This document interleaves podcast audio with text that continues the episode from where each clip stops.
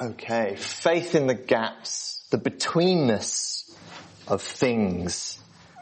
Easter Sunday, so a great betweenness, a gap has been crossed that we celebrate this morning. And I want us to focus on that idea, but also the, the gaps that are between us as well, between us and God, between now and the future, today and tomorrow. There are all these gaps that we're presented with in our lives that are un- unknowns in many ways. And taking the example of the resurrection, there are kind of two ways that you can attend to that gap. You can try and figure it out logically and scaffold a, a linear progression of how that happened. And being in the Western world after the scientific revolution and industrial revolution, that's the mechanical kind of linear way of moving through things is very common to us. But there's another way of attending to these gaps that we're going to explore this morning. And I'm going to use a few illustrations. There's another gap here. There's a gap between what I'm saying and what I want you to hear as well. And I have to, we have to, I have to try, this is the thing about exhortations, I have to try and let it land for you. That's a, phrase that I've, I've, heard in a way that makes sense. So I'm going to attempt this with a few illustrations. Um, but we're essentially looking at something that we all are probably familiar with and, and, and think about in our, in our discipleship. And hopefully these illustrations will provide a, a, a different perspective that gives a, another angle, a different insight for you. Um, We've entered a few of the spaces already this morning. Prayer is a way of entering into a space between us and God, isn't it? That requires us to move into it. And we're going to talk about movement as well in this exercise. We have to move into that space in a way that we can't every time we come into prayer. Sometimes, I remember when I was younger, I used to think kind of uh, during the bread and the wine, I'd, I'd think, okay, so Adam, Adam's brought sin into the world, and then uh, uh, trying to logically work it out before I try to pe- kind of make those steps towards understanding that. Um, but there's ways in which we enter gaps. I think singing, there's notes and there's the gaps between the notes that make the music flow and move, and praise is a way of entering into a space that is kind of contained and created by musicians and music that, that opens up for us a way of being in the world. We often have a silence before a service where we stop and just kind of, in fact, if I just stop now,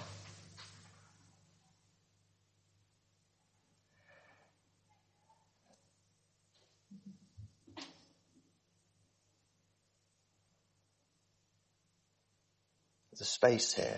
And it's a bit awkward Some, if you just let it hang, up, it opens. It starts to slowly open. Your perception opens. You start hearing different things. You allow yourself to breathe, to kind of maybe sink into your body a little bit more. One of the gaps that we deal with in the Bible is the gap between the law and love as well. This is the kind of the main illustrative point I want to bring, use to bring us to the resurrection as well. So I'm going to provide you with these three images. If you're into geometry, this is what looks like a circle, but it's drawn with many straight lines. So it looks like a circle, but it's not. Because when you zoom into this circle, you, you actually end up with a many-sided shape. It's a many dodecahedron or whatever. Um, it's never, it, add more lines, it doesn't become any more of a circle. It only becomes a more sided shape. Okay, so that's if you're into geometry, that's one. If this one's if you're into audio, Audio is a flowing movement. Sound moves, right? But when you want to make it digital, you have to sample it and you have to cut it up into tiny pieces and then get a, so a computer can process that because a computer's a machine and it only works linearly.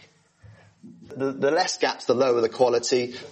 The more that you fill those gaps, the higher the quality, but it never becomes analog. It only stays digital. Okay? So that's another one. Uh, hopefully one of these will make sense to you. And the, the, maybe this is the most geeky one. This is called an, and I don't know how this will translate into Farsi, an asymptotic line. Okay, has anyone heard of an asymptote? No? Okay, so it's a, it's a particular equation that means that when you go up the, the y-axis, you get ever closer to zero, but you never touch zero.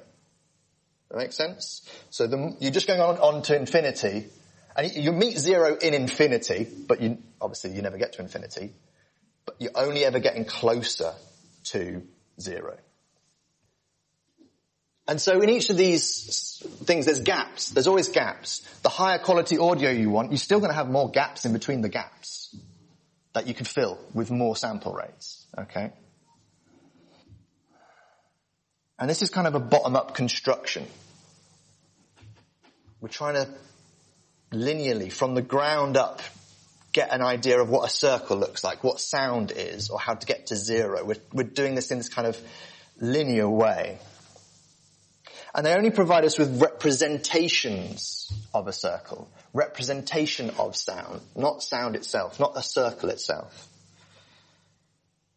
The real thing is approached at in an entirely different way. And I think this is what the law and love are. I think the law is the circle drawn with lines. It's the, it's the asymptotic line that never quite reaches love.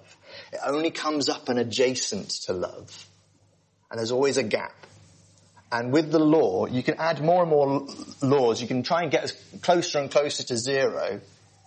But when we think about some people of great faith, Abraham didn't have the law. Abraham kind of made the jump to, if this is love, Abraham kind of jumped from here. The Pharisees are trying to ever, ever increasingly add more laws to kind of hem it in, to kind of catch that circle and draw that circle with lines. So to mix the metaphors about, the law can only point to love in the same way that adding ever more lines to the representation of a circle only points to what a circle should be. And a sound wave or a circle, when produced in reality, are, moving, they're fluid. You know, you, draw the circle in one fell swoop. The, the sound that I'm making now is moving towards you and vibrating, it's resonating. The difference between that kind of, the, the, the linear way and the analog way, the difference between these two ways of attending to movement Oh, yeah, okay. We're confusing to a, there's an ancient thinker called Zeno, okay, he's an ancient Greek, and there's something called Zeno's paradox. This is just to hammer the point home, really. Zeno said, movement's impossible uh, because if I want to walk across the room to get to the back, before I go the whole way, I have to go half the way. Before I go half the way, I have to go a quarter of the way, and then a, the eighth, sixteenth, thirty-two, then, you know, and he said, for movement's impossible. You can't do it. So if you're trying to logically work out how to get across, but then you can just actually just get up and walk across a room. It's like there's movement that actually means the perceived problem of the law is solved through just getting up and doing something, right? Zeno's trying to make a circle from lines, and he finds himself immobilized by a kind of a ridiculous logic. And maybe you can see this uh, I'm going to jump ahead of my notes. With the resurrection, we can spend a long time trying to make a circle from lines when there's a way that we can live it and show it that is just through moving in the world. And I find that that's more compelling. That's not to say the linear way is not helpful. We, is useful. I was, I remember I, I gave this talk at Handsworth and my, my friend said to me, I'm a very decisive person though, and I want to make sure I'm making the right decision. So there is a way in which the, and, and this is the, the, the thing of the law. God gives it to the children of Israel because they need it. And He knows that they need something to help them get closer and then be able to jump across. The problem comes when you mistake the law for what it's trying to get you towards. And the, maybe the problem could be mistaking trying to prove the resurrection for actually being the resurrection. Yeah, and you could see the law as taking the flowing dynamic movements of God's love and carving it up into these linear ways of seeing things. Because in Deuteronomy, you have the narrative where God wants to kind of speak to the children of Israel and touch their hearts and speak to them, but because the mountain's so terrifying and scary and, and chaotic, because movement is chaotic, because there's so much going on and, and the way to approach it is not linear and you, how do you get to this mountain that is on fire and there's trumpets and all this sort of stuff? How do we approach that chaos without a set way of getting there? They're, they're terrified. They say to Moses, Moses, you go and maybe, you know, just tell us what God said. And so then it's this process of, okay, translation. How do I take, how does God take what he wants to put into their hearts and actually pr- provide them with it? And, it? and it's no coincidence. It's written on tablets of stone. It's, it's immobile. It's kind of printed, but this thing is given to them that is then kind of almost like the instructions of a Lego set that you have to then work out what's being created, what's being said. I actually think um, we sometimes say that the Bible is the instruction manual for life. I don't think it is. I think it's a narrative that we engage in because instructions are linear and precise. I mean, it's both of those things. There's a, there's a both and to all of this. That, but it's, it's, it's which perspective do you do you take at which moment? Um, I really like the idea that God is presented to us as like a shepherd, as a as a rock, as a mother hen, as a father. It's, it's multi-perspectival, and it's like you you take all those things and you line them up and you look through them to where they're pointing to in the distance, because they're all meeting somewhere. When you look through them, you don't stop at the image and say God is this thing. You, you're aware that that's the thing that He's showing us something about Himself through. So yeah, the law will never be love, just a, a, list of ever tighter rules. And that's why I had Matthew 5 written, because I think Jesus, Jesus is using this to illustrate something. Jesus picks up on this in Matthew 5 verse 21, making it clear that the law only pointed to love. If you didn't murder, you would have been obedient to the law. But despite this, you could still curse your brother. You could still call him a fool or an idiot, and that's not particularly loving. So there's a way in which you can stop at the law and not see through the law. And that, there's, movement involved in that seeing through things, isn't there? That's a, that's a movement, that's an analog way of getting to something. And it seems that to point out the futility of making more and more laws, Jesus puts forward the laws that that are so restrictive they seem impossible to keep. Don't even be angry. Don't lust. The disciples are, particularly amazed about the one about divorce in, in other places. Um, how's that possible? Um, with oaths. And what's the other one? It's, yeah, loving your enemy. He's in some ways providing an extreme example of the law in order to make the point that the law never leads to love, only tighter restrictions on behavior. And Jesus does this five times in this chapter. Lust, retaliation, oaths, etc. And then comes the verse in verse 43 with the idea of love and perfection. And, and at the start of this chapter, there's also the idea of the fulfillment of the law. So there's this, there's this bookends of fulfillment, like wholeness, completeness, and perfection, which is again this idea of completeness. And then there's these laws in the middle that are kind of stretched. They're, they're charged with a, with a with like a tension that really stretches their their potency in in terms of oh my goodness, how do you do that? How does that allow you to move in into any space at all when when it's about these kind of restrictions?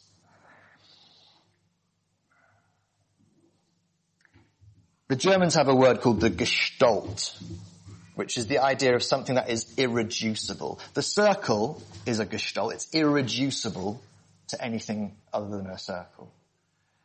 And I think that love is not reducible to laws. So, I've got another, I've got a final illustration for you. Everyone's seen these before. These are those, those things when you put your hand on them, your hair stands up in static. Yeah? Uh, and I think that Jesus has, has, taken the five, those five things in, in, in Matthew 5, anger, lust, oaths, divorce, retaliation, and he's charged them. He's kind of hyped them up to their nth degree. And he's, he's kind of made everyone, made the people kind of go, well, this kind of seems really impossible. So he, he heightens it all. And then in, in the end, he, he brings in this idea of love. Love your, love your enemy. Love your neighbor as yourself. And it seems as though he kind of brings in love from a, a, a different space. It's like it's, all of these things are grounded in the law, in, le- in legality, but love comes from somewhere else. And, and love exists before the law. It's a different system almost. Uh, but it, it's something that discharges the law into into love. And it's like the gap. So we've got a gap here between law and love and, and this arcing happens. You have to you have to move into love in a way that is not linear but is a is a fluid it's like an insight uh, that happens all of a sudden. There's a interesting thing in, in this is in my notes, but we'll, we'll, go there. There's this thing in child development where if you li- line out five sweets in a row and you put bigger, the two rows of five sweets, one of them has more gaps in the middle. Uh, a child under five will pick the longer row despite there being the same amount of sweets. It will be seen as, ah, there's more there. And it's the same with, with volume in terms of liquid. Put some squash in a tall glass and a squat glass, same amount, they'll pick the tall glass. Because it seems like there's more in there. When they, when they develop, they have a moment of insight that ripples and knocks down all the dominoes at once, as it were. They, it's not like they get the sweets thing go, oh hold on, this is the same sweets. But then they still do the thing with the water and go, that one's got more water the leveling up of their kind of understanding is an insight that ripples. It kind of through everything. And I think it's the same here with like the idea of the, the law. It's like when you, when you realize it's love, it's like, ah, all of it. Uh, this is all of it. Hold on. This isn't, it's not just like, uh, love, yeah, don't murder. That's to do with love, but adultery and lust and all the rest of it. It's, it happens all at once. That's what insight is. That's when you kind of get those moments of, oh my goodness, no, they don't happen at like two in the morning when you're falling asleep or something. So, Jesus instead fulfills the law by walking in love, which is what it was pointing to the entire time but never able to reach. Because love is a way of being. It's dynamic, it's moving and flowing. And it's kind of immeasurable.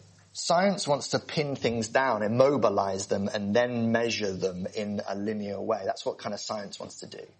Uh, and that's kind of the culture that we all come out of. But love is kind of this immeasurable thing that we have to enter into as a, as a fluid motion that requires faith. So the movement from the line over to zero from a, from the circle made of lines to a real circle, from digital to analog, is something that requires a, a different way of being.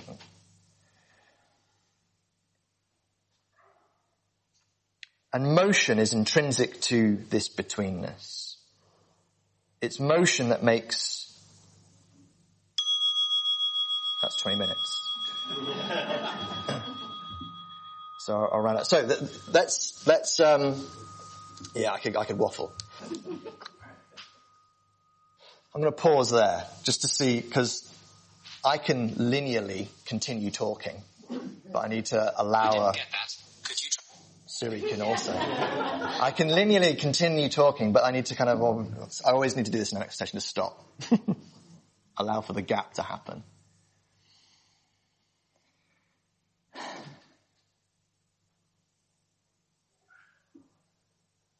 Because with the bread and the wine, we enter into a space. And we have to bring our whole selves into that space. Not just cognitively think it through, but like be.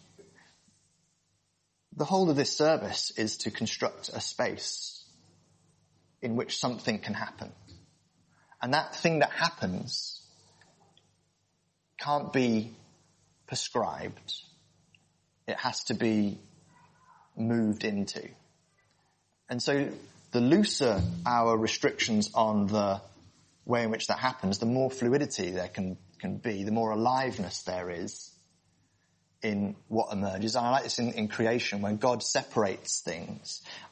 I, see that as a tension, as, a, as an opening, separating of, of the waters, of the land and, and the sea in the first three days. As it's like tightening, tensioning, it's pulling open, and then flooding into those in the next three days are the things that are alive and living.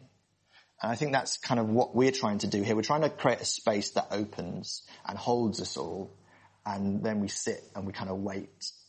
And this brings us to obviously to what Jesus did is he knew that God was holding a space open for him. I don't think he knew the progressive steps through to the other side. And he, in faith, steps into that unknown and is able to rest in God and know that there is a fluid and flowing movement that will take him and carry him to the other side, through, even through the gap of life and death. And then finally to bring this just to us, there's, there are gaps between us. And when we bridge those, when we move into those spaces that are unknowns in the relationship between each of us, something more than something alive happens, something dynamic and moving arrives. If we let it, if we create the space for each other.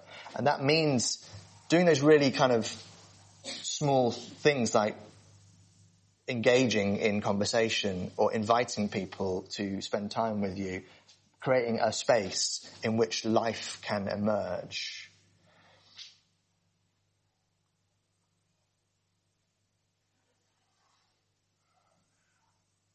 So I'm finally just aware of the still there's the gap between it I've been talking and you've said nothing. Is there anything anybody wants to put in the middle? just for a few minutes, then we can go to the breaking of bread.